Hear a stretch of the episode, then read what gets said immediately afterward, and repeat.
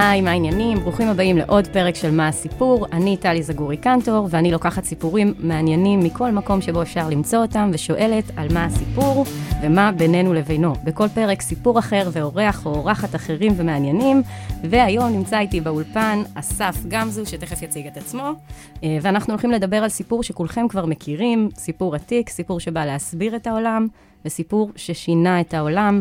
אני מדברת כמובן על סיפור בראשית. היי אסף, מה העניינים? טוב, תודה, שמח להיות פה. איזה כיף שבאת. Um, רוצה אולי להציג את עצמך קצת? אז אני uh, אגיד uh, כן, אני רוצה להציג את עצמי. שמי אסף גמזו, אני אבא לדור ושלי, אני בן הזוג של מיכל. Uh, אני עובד היום באנו מוזיאון העם היהודי, אני מנהל מחלקת החינוך המוזיאוני. חוץ מזה, אני עמל בימים אלה על פרויקט קומיקס לילדים, שיסביר איך נכתבה התורה, שזה גם עם הידע הזה אני... בא אל הפודקאסט הזה. אה, וזהו, אני חושב שלגרום לילדים להתעניין ביהדות למרות מיטב מאמציהם, זה בערך אה, פרויקט חיי, פחות או יותר. מדהים. אז אתה בעצם בעסקי הזהות היהודית, היחסים שלנו עם הזהות, הטקסטים, המסורות, ולא סתם אתה זה שמוזמן, כמו שאמרת, לדבר על בראשית. אה, מאיפה נתחיל? אני חושב ששווה להתחיל בזה שקודם כל צריך להבין שזה לא סיפור אחד. כי אנחנו רגילים לדבר על סיפור בראשית כסיפור אחד, אולי לא את ואני, אנחנו בוגרי אוניברסיטת תל אביב, למדנו יהדות, אנחנו ממש בעניינים, אבל בגדול אה, אנחנו תופסים את אה, סיפור בראשית כסיפור אחד, כשבעצם קריאה מרפרפת, אה, אבל טיפ-טיפה שכן מקשיבה, זה מאוד ברור שמדובר בשני סיפורים. אנחנו מדברים על פרק א' ופרק ב'.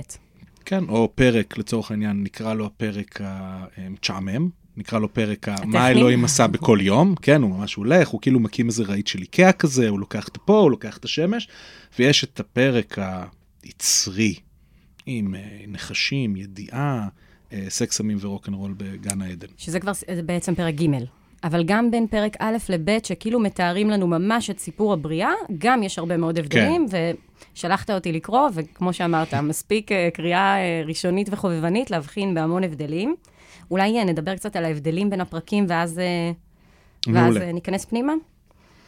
אז תראו, אז בואו נעשה, אז בואי, פתחתי כאן את, ה, את הפרקים, ובואי נעשה, בואי נעשה פשוט מאוד, בואי ניקח את הציטוט באמת הכי הכי הכי ידוע, כן? בראשית א', פסוק א', בראשית ברא אלוהים את השמיים ואת הארץ, והארץ הייתה תוהו ובוהו וחושך על פני תהום, ורוח אלוהים מרחפת על פני המים. ויאמר אלוהים יהי אור, ויהי אור. מאוד פשוט.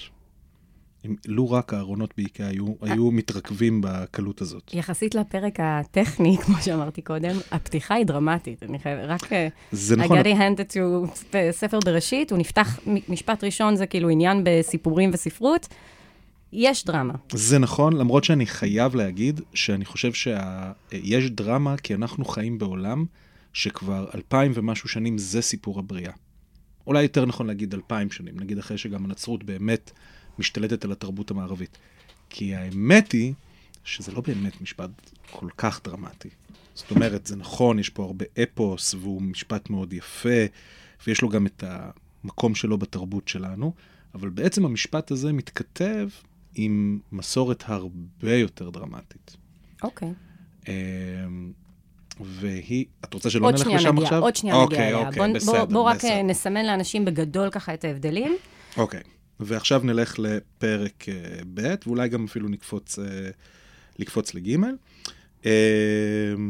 רגע, אז, קדימה, נלך לפרק ב'. את החלק הזה מורידים בעריכה, נכון? אה, לא, זה מלא חן. התנ"ך בטלפון. אם ברור, אתם, מלאכת, אם אתם מדמיינים אותנו מלאכת. פה עם דפים, אז, אז לא. אנחנו יושבים פה עם, עם מגילה, מגילת תורה גדולה. ספר תורה. ספר תורה שיצאנו, הוצאנו מבית הכנסת. לעילוי נשמת סבי, כן. אז אני מתחיל מפרק ב', מפסוק ד', כן? כי בעצם הפסוקים הראשונים של בראשית ב' הם, הם הסיומת של הסיפור הקודם. אלה תולדות השמיים והארץ בהיבראם, ביום עשות אדוני אלוהים ארץ ושמיים. וכל שיח השדה טרם יהיה בארץ, וכל עשב השדה טרם יצמח, כי לא המטיר אדוני אלוהים על הארץ, ואדם אין לעבוד את האדמה. מהמם. ואדם, אה, ואדם אין. יש לנו, כאילו, יש setting מוכן, הבמה מוכנה, ואין אדם, אין מישהו שיעשה עם זה משהו. וכל התהליך, כן? הוא, כמו שאת אומרת, הבמה כבר מוכנה, אין את הסיפור של התהום ושל, ה, אה, ושל העשייה לפני זה, אה, וזה מרוכז אדם, ותכף אנחנו, תכף כבר באמת נגיע אל, אל אדם וחווה והנחש וכולי. יאללה, אז אני ממפה לנו קודם כל את ההבדלים בין א' וב', עוד לפני שאנחנו מגיעים לסיפור גן העדן. נטו התיאור של הבריאה. אז פרק א', יש לנו סדר של אה, אה, אלוהים בורא קודם את הצומח, את החי ואז את האדם. בפרק ב' הוא בורא קודם כל את האדם, זאת אומרת, יש הפרדה, בשניהם יש קודם כל הפרדה בין מים למים וזה, אבל אז קודם את האדם, אחר כך את הצומח, אחר כך את החי, ואז את האישה מהצלע של האדם. אוקיי? בפרק א' יש לנו מושגי זמן, זה פרק מאוד uh, טכני בקטע הזה. יום ראשון, יום שני, מה בדיוק קורה בכל יום, מושגי זמן מאוד ברורים. ב' וגם ג', גם בסיפור גן העדן, לא ברור מה, מה הזמנים שעוברים בין דבר לדבר, מה קורה שם. זה סיפור של כמה שעות, זה סיפור של כמה ימים. Um, בפרק א' יש לנו זכר ונקבה שנבראים יחד בצלם אלוהים. בפרק ב', אלוהים יוצר את האדם באדמה ונופח בו חיים, ורק אחר כך אנחנו יודעים מהצלע, כן? את האישה. Uh, בפרק א' יש לנו אלוהים, ובפרק ב' זה אני סימנתי, כן? הכל מקריאה. כמו שאמרתי, זה מאוד uh, קל לשים לב לזה. בפרק ב', השם אלוהים, או uh, אדוני אלוהים, uh, שם uh, הוויה. שם ההוויה, מה שנקרא. בדיוק. Uh, ובפרק א' יש לנו את הפתיחה של תוהו ובוהו, שאין אותה בפרק ב', וזה יכול להיות סמלי, כי עוד שנייה אנחנו נדבר על מקורות שונים וכאלה. אז uh, אולי לפני שאנחנו מגיעים למקורות, צריך באמת לעשות איזשהו סדר ולהגיד אם בעצם התורה שלנו, ספר בראשית, נפתח בשני תיאורי בריאה שונים לגמרי. אה, ויש אה, שני דרכים להסתכל על הדבר הזה. הגישה המסורתית, שהיא מאוד מחויבת לתורה כאמת נצחית, אה, שלא יכול להיות בה בעצם טעויות, היא תשאל איך אנחנו מסבירים את הטעויות האלה, את הסודות שבעצם הם לא טעויות, גלום בזה איזשהו סוד. בואו נסביר אותו. והגישה המחקרית תתייחס לזה אחרת. אה, ובואו תספר לנו על זה בעצם, על... אה, אז אני אגיד, קודם כל אני, אני אגיד, אני מרגיש שאני חייב uh, לגילוי נאות, אני לא uh, דוקטור לתנ"ך או מרצה לתנ"ך או משהו כזה, גדולים ורבים לפניי, אותם למדתי באמת במסגרת גם לימודים אקדמיים וגם כל מיני פרויקטים יצירתיים וחינוכיים. אז אני אגיד מאוד בגדול, ואם יש איזשהו פרופסור למקרא שמקשיב לפודקאסט ורוצה למרוט את שערותיו, שיבוא למרוט את שערות ראשי, אני מתנצל. אבל אה, קודם כל באמת ההנחת מוצא של מחקר אקדמי של המקרא אומרת, הדבר הזה נכתב על ידי בני אדם. עכשיו, יש, צריך להגיד, יש גם חוקרים, ובכלל חקר המקרא מתחיל כן מאנשים שמחויבים גם ברמה האמונית. זאת אומרת, יש כן רעיונות של איזושהי אה, כתיבה, מה שנקרא, בהשראה אלוהית וכולי. אבל עדיין המחשבה היא שהכתיבה הרשמית, בסופו של דבר, היא כתיבה שנעשתה על ידי בני אדם. וככל שהחקר המקרא, שאפשר להתחיל אותו בשפינוזה, שמתחיל במאמר תיאולוגי מדיני, אה, ככה לשאול שאלות לגבי המקרא, ש... שאלות שנמצאות גם בתלמוד וגם בפילוסופיה היהודית, אבל הוא באמת מוכן להוציא אותם, להוציא את הכביסה המלוכלכת הזאת במרכאות החוצה בלטינית ולדבר עליה. אה, והוא גם מוכן להתחייב אה, מבחינה רעיונית עד הסוף. זאת אומרת, הוא אומר והולך, הולך ואומר, אה, משה לא כתב את התורה, הוא חושב שעזרא כתב את התורה, ובעצם עד היום המחשבה היא כן שבתקופה הפרסית, שהיא תקופת עזרא, באמת מתגבשת התורה, לא ברור על ידי מי, ו... אבל הנקודה היא שבני אדם כותבים אותה, וכשהם כותבים אותה, הם מסתמכים על מקורות עתיקים יותר. כאן צריך להזכיר את uh, ולהאוזן, ולהאוזן הוא חוקר גרמני בן המאה ה-19. תמיד גרמנים. כן, כן, זה... זה, זה הם אלופים בזה. כן, כן בלהפריד ולעשות שכל אחד יהיה בקטגוריה שלו. אז אה, ולהאוזן הולך, הוא מוצא במקור, כן, חמישה, אה, סליחה, סליחה, סליחה. שבעה? ארבעה. מה, רגע, על מה אנחנו כבר? יכול ולהאוזן. אוקיי, תמשיך, גורן. אז יש מה שנקרא את המקור היהוויסטי, את כן, שם כן, ההוויה. J. ביקורת המקרא. הבסיס. בדיוק, ביקורת המקרא הכי הכי הכי basic, אז מדברים על J, המקור היהביסטי, גם את שמת לב שבפרק ב' יש המון אדוני אלוהים, כן, יש זה, אז זה, זה אחד, יש את המקור האלוהיסטי, ההיא, E, שזה, ראינו פרק א', המון אלוהים, אבל בלי שם ההוויה. יש את uh, D, D זה דויטרונומיזם, זה המקור של ספר דברים, שספר דברים הוא דבר מאוד מאוד מיוחד במקרא ובהיסטוריה, ואת P. P זה המקור הכי הכי הכי רציני. Uh, זה המקור P for priest, P זה המקור הכהני. כהנים. היום, 150 אחר כך, היום הטרנדים שלפחות אני מכיר במחקר, בעצם מדברים על P ו-D כמקורות העיקריים, כאשר P כאילו לוקח לתוכו ומספח את איזה שהם מקורות עתיקים יותר של J ו-E וכולי.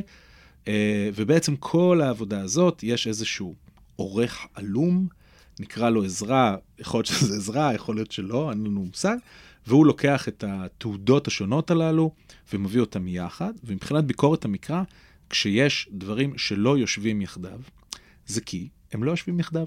אין סוד ואין, ואין דבר. כי הם ממקורות שונים בעצם, מיתוסים בדיוק. שונים, מקורות שונים, רעיונות שונים, אג'נדות שונות. בדיוק כשיושבים, אה, בדיוק כשבן אדם החליט לשים אותם יחד, אני כן רוצה להגיד ש...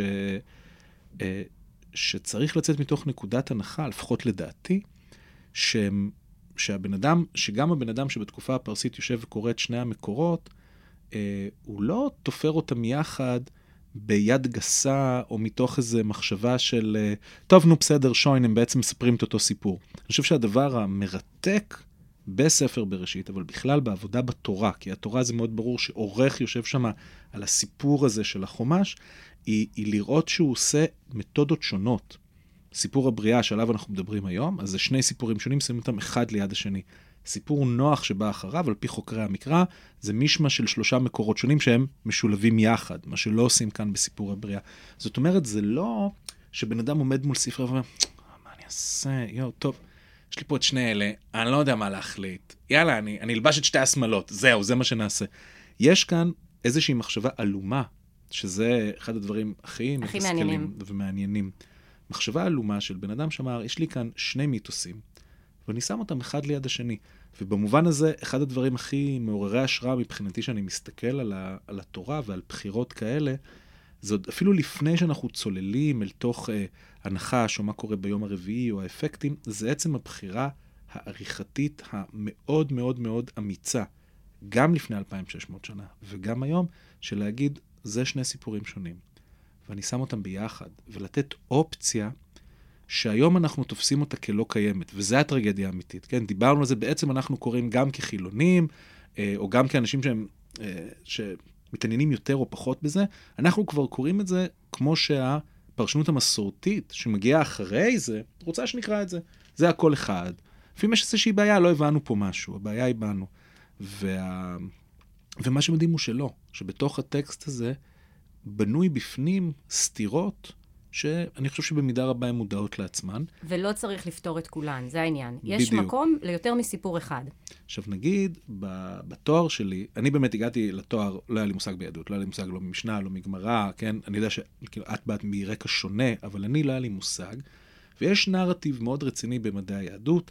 על התרבות של מחלוקת שהמשנה מקדמת. הנה, תראו, יש את רבי עקיבא, לעומת רבי הזה. כן. עכשיו, זה נכון, וגם זה מדהים, אבל מה שהדהים אותי בשנים האחרונות שנכנסתי לתוך התנ"ך, זה בעצם להבין שבמידה רבה אפשר לקרוא במקרא. את זה, בדיוק, אפשר לקרוא את זה כבר שם, אה, כאשר, כאשר עושים את הדבר הזה. עכשיו, don't get me wrong, לפעמים גם האורחים מאוד מאוד רוצים שנקרא אה, משהו אחיד, ונחשוב שהסיפור הוא חלק והכל טוב, אבל לפעמים גם לא, וזה, החופש בזה הוא כבר מסר מדהים מבחינתי.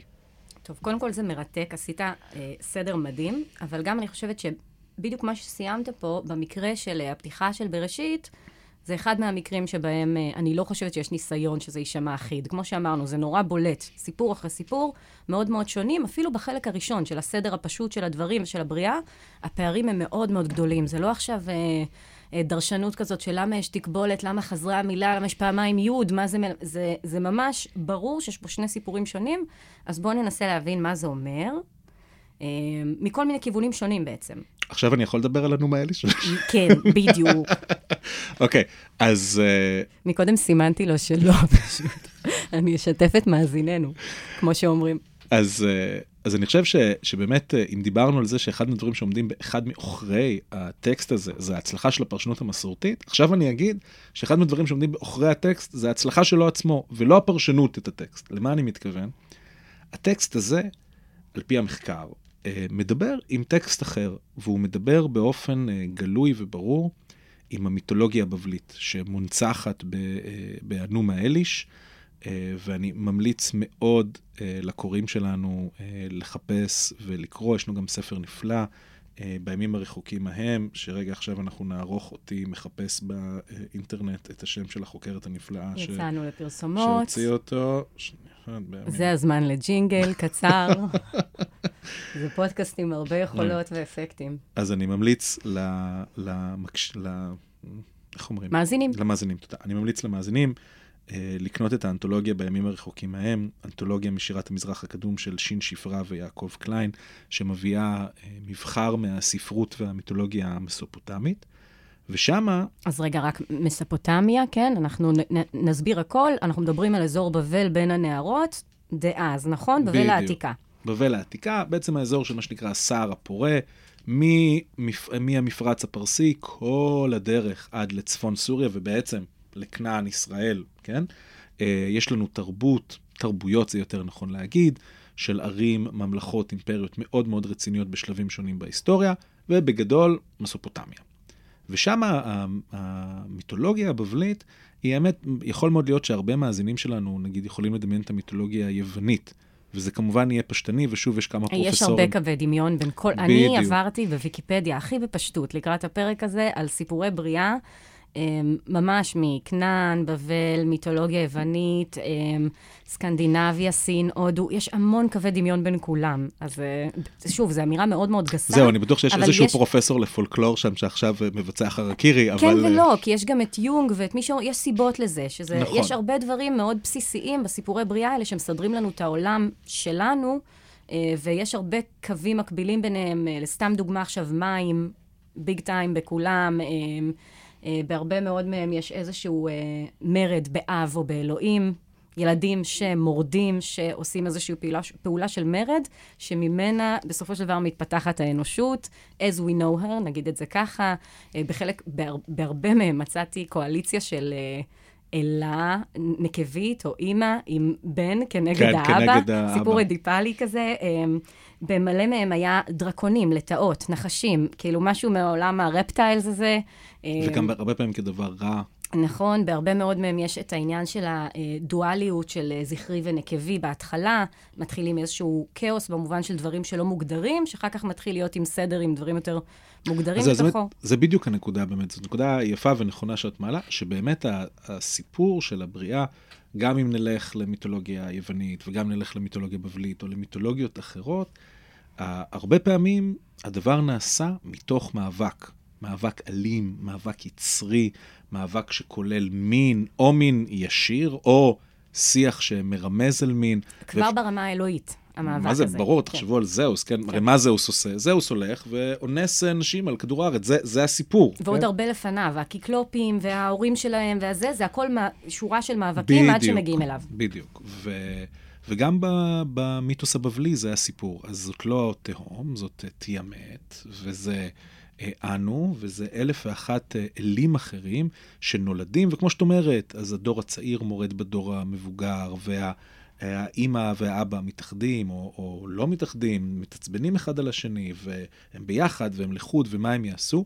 ומתוך כל המאבקים והיצרים, אה, נוצר, הולך ומתפתח עולם, לפעמים גם בסדרה של טעויות או מעשים לא באמת רצוניים, למשל, סיפור המבול, כן, אז הוא קורא כאיזה אל מתעצבן ומחליט למחוק את העולם, אבל אין, אין, איזושהי, אין איזשהו סדר אה, מוסרי, או סדר בכלל. והטקסט שאנחנו קוראים, דיברת על הדרמה, הוא בעצם, כשאתה קורא את הנומה אליש, אתה צריך להגיע ללוח השני לפני שבכלל אתה במה ש... כאן אנחנו מגיעים כבר בפסוק השני. זאת אומרת, הנה יש אה, מים ומים ועשינו הפרדה. שם עד שהגענו למים ומים זה איזה שני אחים שהם, אה, ש, שנולדים לאחד מהאלים המינוריים שנולד לאלה הגדולה, וזה הכל בלגן כזה. זאת אומרת, הסיפור הזה בא להציע ליטרלי סדר יום אחר. ולהגיע, העולם לא נברא כמו שכולכם חושבים. ומהבחינה הזו, הטקסט מציע מהפכה מדהימה, אבל באמת קצת טכנית. זאת אומרת, מצד אחד זה מדהים, כי הוא באמת רוצה להגיד, העולם לא נברא מתוך מלחמה, הוא לא נברא מתוך סקס, הוא לא נברא מתוך יצרים, הוא לא נברא מתוך בגידה. העולם נברא על ידי ישות אחת שמבקשת לעשות עולם מוסרי. וזה דבר, אה, אה, דבר מטורף, בטח בתקופה ההיא. אני אגיד שמבחינת ביקורת המקרא, הסיפור שאנחנו קוראים כסיפור ראשון. בראשית א', מבחינת ביקורת המקרא, שייך לימי גלות בבל ואחריה. זאת אומרת, יש גם uh, גרמנים שמאחרים את, ה, את הסיפור הזה לאחר כך, ובגדול, זה היום אה, דיון מאוד חם, מתי באמת נערכת התורה, תקופה הפרסית, תקופה הלניסטית וכולי, אבל אין ספק שהסיפור הזה, בגלל הפולמוס הברור שלו עם התרבות הבבלית, הוא סיפור שנכתב ואיפה מאוחר. אנחנו רואים את, את הפולמוס, עם אותו אה, אה, מיתוס של אה, אנו מאליש?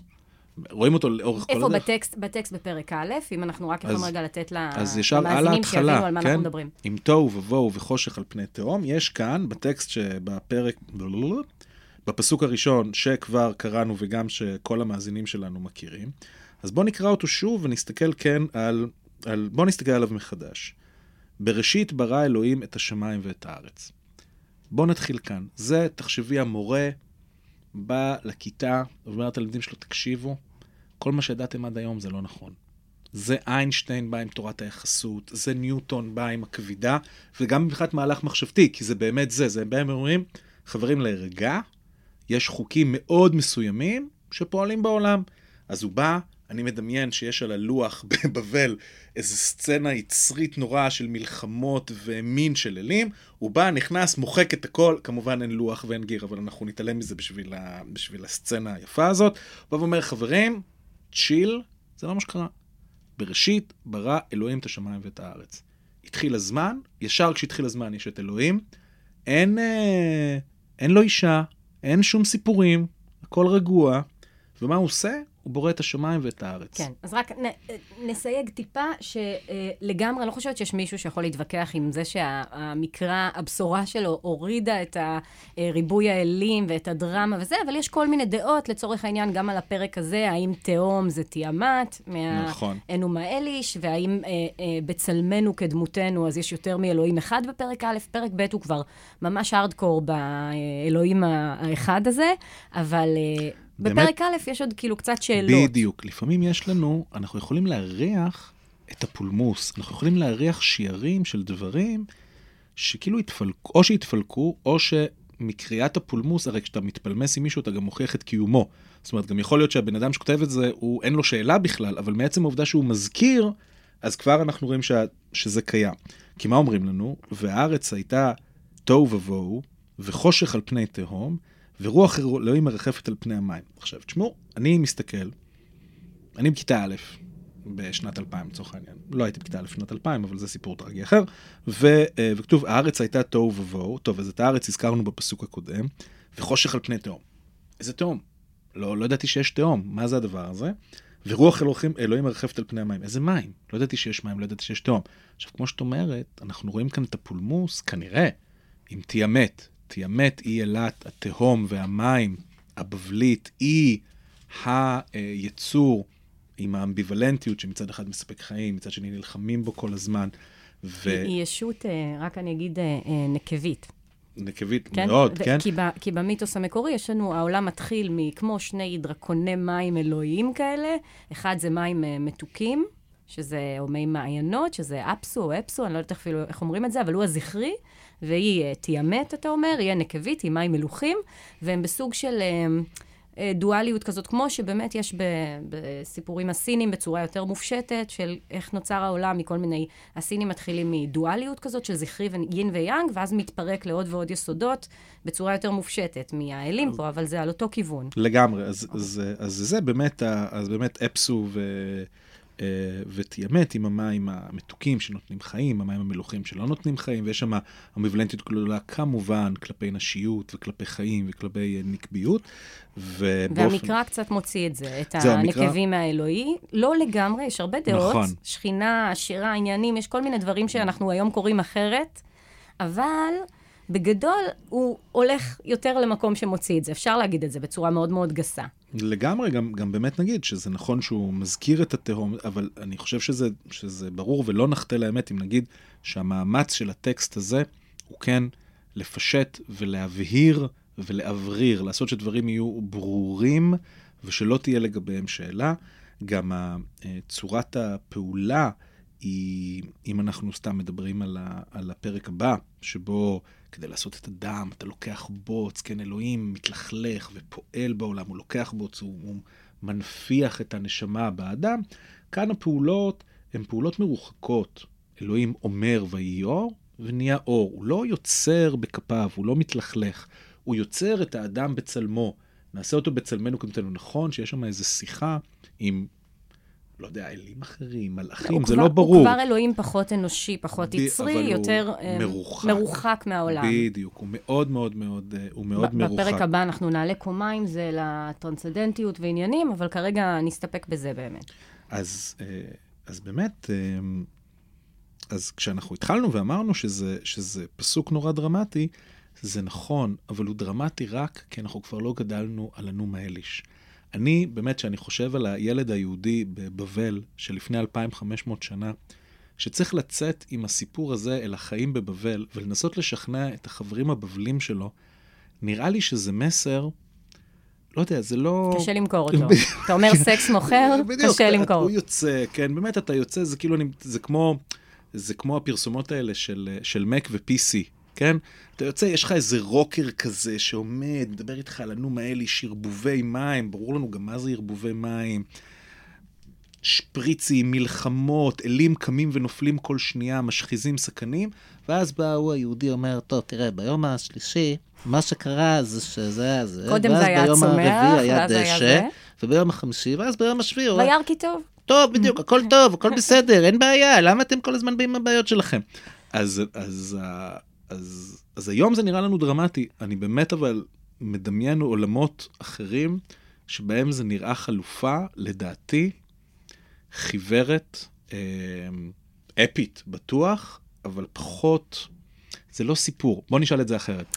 זה, אתה יודע, זה כמו שאומרים אם, ה- אם זה אנטי-מיתי או כן מיתי, התנ"ך וכל הדברים האלה, אני חושבת שזה פשוט אה, מיתוס מסוג אחר. כן? הוא, הוא לא היצריות עם האלים ההודים או היוונים או הכנענים, עם כל המיניות בפרונט והטרפת היצרית, אבל כן, יש פה, יש פה איזה משהו מאוד מעניין, יש פה איזה אחר מאוד מוחלט, ש, שמרחף על כל העולם, ולא יודעת, רוח, רוחנית אפילו, כבשורה רוחנית. יש בזה איזה אני- וואו כזה, יש אני פה איזה מסכים. דרמה. אני חושב שזה גם בשורה זה רוחנית. חושך כזה, לפני שהאור עולה, ו... אני גם חושב, אני מאוד אוהב לחשוב בשנים האחרונות, גם בגלל שזה באמת הפרויקט ש, שאנחנו עושים, לא רק אני, זה הזמן אה, להזכיר את אה, לואיס בק ובן מירס, אה, שאיתם אני עובד על הפרויקט. אני יותר ויותר חושב על האנשים שכתבו את הסיפורים האלה. ומבחינתם אני בטוח שזו דרמה מטורפת, כי הם באמת מנסים להביא בשורה אחרת לעולם. הרי הם אברהם, כן? אנחנו מספרים על אברהם שמנתץ את הצלמים ומביא בשורה לעולם. מהמם. אבל בעצם הם אברהם, הם אומרים, חברים, מה שאתם מאמינים בו זה שטויות, זה לא נכון, זה לא ככה, אנחנו, זה בכלל עולם הרבה יותר מסודר, ויש אל אחד, והוא טוב ומיטיב, ונדבר, ונדבר אה, בפרק הבא על מונותאיזם אתי, אבל, אבל זו בשורה באמת רוחנית מטורפת. אבל מצד שני, מה שואל אותך שאלה פשוטה. מה נברא ביום הרביעי? את זוכרת?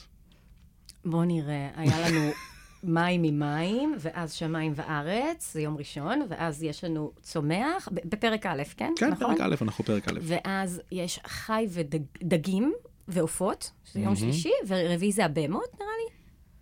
הבהמות והרמסים, never mind, אבל הנקודה היא הוב- הובנה לגמרי. בדיוק, הנקודה שלי היא לא ואני באמת... קראתי את זה אתמול, כן. עכשיו בוא, נ- בוא נשאל אותך, איזה חיה הייתה כן. האדברסרי, הייתה הדמות, ה- הייתה הדמות שאדם וחווה היו נגדה? ברור, ברור. הנחש, הדרמה, הפרק ג', ברור. אז, אז, אז אה, לא, אי אפשר להתווכח עם זה. אוקיי, סבבה. אז יש לנו את המיתוס, יש לנו את ה... הנו מאליש, אני כן רוצה לחדד עוד פעם את העניין הזה של הנקביות באלוהות, למרות שהשיחה שלנו הולכת למקומות קצת אחרים.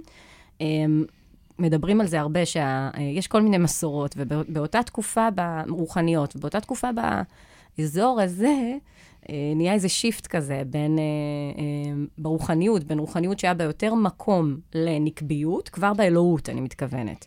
לכזו שהיא אה, כאילו יותר מופשטת, אז זה לא יהיה נכון בדיוק לומר שהיא זכרית, נכון. ולא נקבית, כי היא הפכה להיות יותר מופשטת, עלתה איזו דרגה בחשיבה המופשטת לגבי המוחלט, נקרא לזה, או האלוהי, אבל היא definitely פחות נקבית. הדבר כן. הזה יצא, וזה כבר באנומה אליש קורה, כי באנומה אליש יש את הזכרי והנקבי, ואחרי זה הילדים שלה הורגים אותה, מהגוף שלה הם יוצאים האלים הראשונים, הם הורגים אותה באיזשהו אופן, וככה נוצרים הבני אדם, ו- ויש איזה ניצחון מוחלט של איזשהו גבר, אה, הבן ברור. שלה, כן. זה. בסוף מרדוך, מורדוך, מורדור. מרדוך, מרדכי, כן. מרדוך, אוקיי? אז הוא, this guy, הוא הורג את אימא שלו בגדול, לא בדיוק אימא, אבל הוא יצא ממנה, והוא ממש מוכיח את הכוחות שלו על פני הכוחות הנשיים, שהם כמובן יצירה והולדה, אה, בזה שהוא נדרש ליצור איזושהי שמלה, שהוא מראה, הוא הרס איזושהי שמלה בפה שלו, במילים שלו. אגב, דמיון בין בראשית לאנו מאלי, שיש בריאה בדיבור של זכר. אם נשים בוראות בגוף, הזכר הזה בורא במילים, כן, וזה האלוהים. אחר כך גם בנצרות וכולי, יקבל עוד ועוד ועוד אה, כוח. בדיוק, ואז הוא יוצר איזושהי שמלה, הוא מראה שיש לו יכולת לברוא, ליצור חיים במילים, וזו יכולת שהיא כבר לא נשית. יש פה שינוי מהאלה, שהיא מביאה את החיים מהאדמה ומהגוף ומהנשיות. אבל בעצם גם במקרא יש לנו אה, אלוהים, שיש איזה היפוך כזה של, בפרק ב' יש לנו הפוך ממה שאנחנו מכירים, שכל גבר הוא נולד מרחם, הפעם האישה יוצאת מהצלע של הגבר. נכון. יש זה- איזה היפוך כן, זה- מוחלט זה כזה נכון, של הכוחות יצירה יפה. והבריאה. ואני אגיד שיש גם, יש עוד אלוהויות נשוי, נשיות שהן הן נמצאות במקרא ממש. יש לנו את משלי פרק ח' לדוגמה, שמדבר ממש על אלת החוכמה, אה, מדבר על החוכמה, לא על אלת החוכמה, אבל מדבר על החוכמה כישות נשית, נקבית, שקיימת עם האל לפני הבריאה. ו... ומשחקת איתו ומשתעשעת איתו לפני, ו... וכאן יש לנו את, ה, את האזכור הזה לתהום שהוא מאוד מאוד עדין, אבל אם אנחנו מכירים את הנום האליש אז אנחנו, אז אנחנו יכולים לעשות את הקישור, וכמובן, כמו שאמרת, כמו מרדוך שבורא, אז גם אלוהים אומר, ויהי אור וזהו, ויש אור, זה כל מה, ש, זה כל מה שצריך לעשות. צריך להגיד גם שכמובן אנחנו מכירים את, ה, את היהדות המקראית כמידע על עצמה שהיא גם באמת מתרחקת גם מה... אה, עבודה הנקבית, עבודת הא- האלה הנקבית, מהמם. לא עבודת האל, כן. כן? כל הזמן, כל ה... המיניות במקדשים, בדיוק. פולחן מיני, ו... ירמיהו, שאולי הנביא הנרגן ביותר שלנו, וזה טייטל שקשה להילחם עליו, הוא כן? הרג את הקדשות, משהו כזה היה. בדיוק, אז הוא יוצא נגד הקדשות, שהקדשות כנראה היה סוג של איזושהי מיניות טקסית או זנות טקסית. דרך אגב, קדשות וקדשים, זאת אומרת, גם גברים וגם נשים עסקו בדבר הזה. האלה השרה, שיש תיעוד ארכיאולוגי כן אה, לעבודה שלה כמובן, וכל הזמן אה, יוצאים נגדה. אה, אז, אז זאת אומרת, אנחנו שוב, אנחנו רגילים ל- לעולם שגם אם אנחנו כבר מתעניינים ומסתכלים על תקופת המקרא, אז יש כהנים. יש כהן גדול, ויש כהנים, ויש לוויים, וזה כולם גברים. אבל... זה פשוט מוטיב בולט, זה לא הסיפור היחיד. זה, זה מה לא, שאנחנו מחדשים לא. אולי לחלק מהמאזינים שפחות מכירים. זה גם, אגב, לא רק במקרא, גם בקבלה וזה, יש מקום עדיין ב- בכל מיני אה, מקורות יהודיים שמעניין למיניות שזה לא ו-. ואלוהות נשית, אבל ממש. פשוט אה, יש נרטיב מאוד בולט אחר, שהוא הגברי דווקא. ו- ותמיד איכשהו בתרבות היהודית, שהיא גם נשלטת על ידי גברים ונכתבת על גברים, זה עדיין לא עובד לגמרי הרמטי. יש את השכינה, יש את בת הקול, נכון. יש את, גם, את, גם אם לילית ניקח, שלילית היא כמובן הסימון של הדבר הכי נורא בנשיות, ורחמנא ליצלן, היא עושה מין לא כמו שצריך, וזה, אבל עדיין הנשיות היא דבר שאי אפשר להתכחש אליו, וגם נשיות חיובית. אז כמו שאמרת, השכינה, בת קול, החוכמה, איכשהו תמיד זה, זה, כן, זה כן יוצא, למרות שנראה שבגדול חכמים יהודים מעדיפים שלא. בגדול, כמובן, מאוד מאוד באופן אה, פשטני.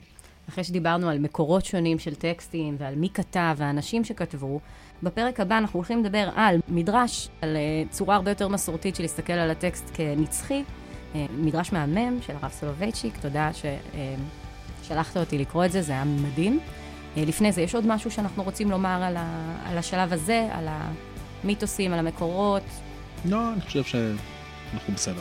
אז יאללה, אז אנחנו עוברים עכשיו, אז ממש הפכנו את, ה, אה, את השפה, ואנחנו נעבור לחשוב על, ה, על הטקסט הזה אה, לא כעל מקורות שונים ומה זה אומר על אותה תקופה, אלא נחשוב, אה, יש פערים בין א' לב', מה הם באים ללמד אותנו. אה, תודה רבה לכם שהאזנתם, תודה רבה. תודה אסף שהגעת, היה סופר מעניין. תודה טלי שהזמנת אותי. מחכה ממש לפגוש אותך בפרק הבא, עוד שבוע. בדיוק. בעוד כמה דקות. אז יאללה, בוא ניקח הפסקה. רגע, אז ביי לכולם, תודה רבה. להתראות.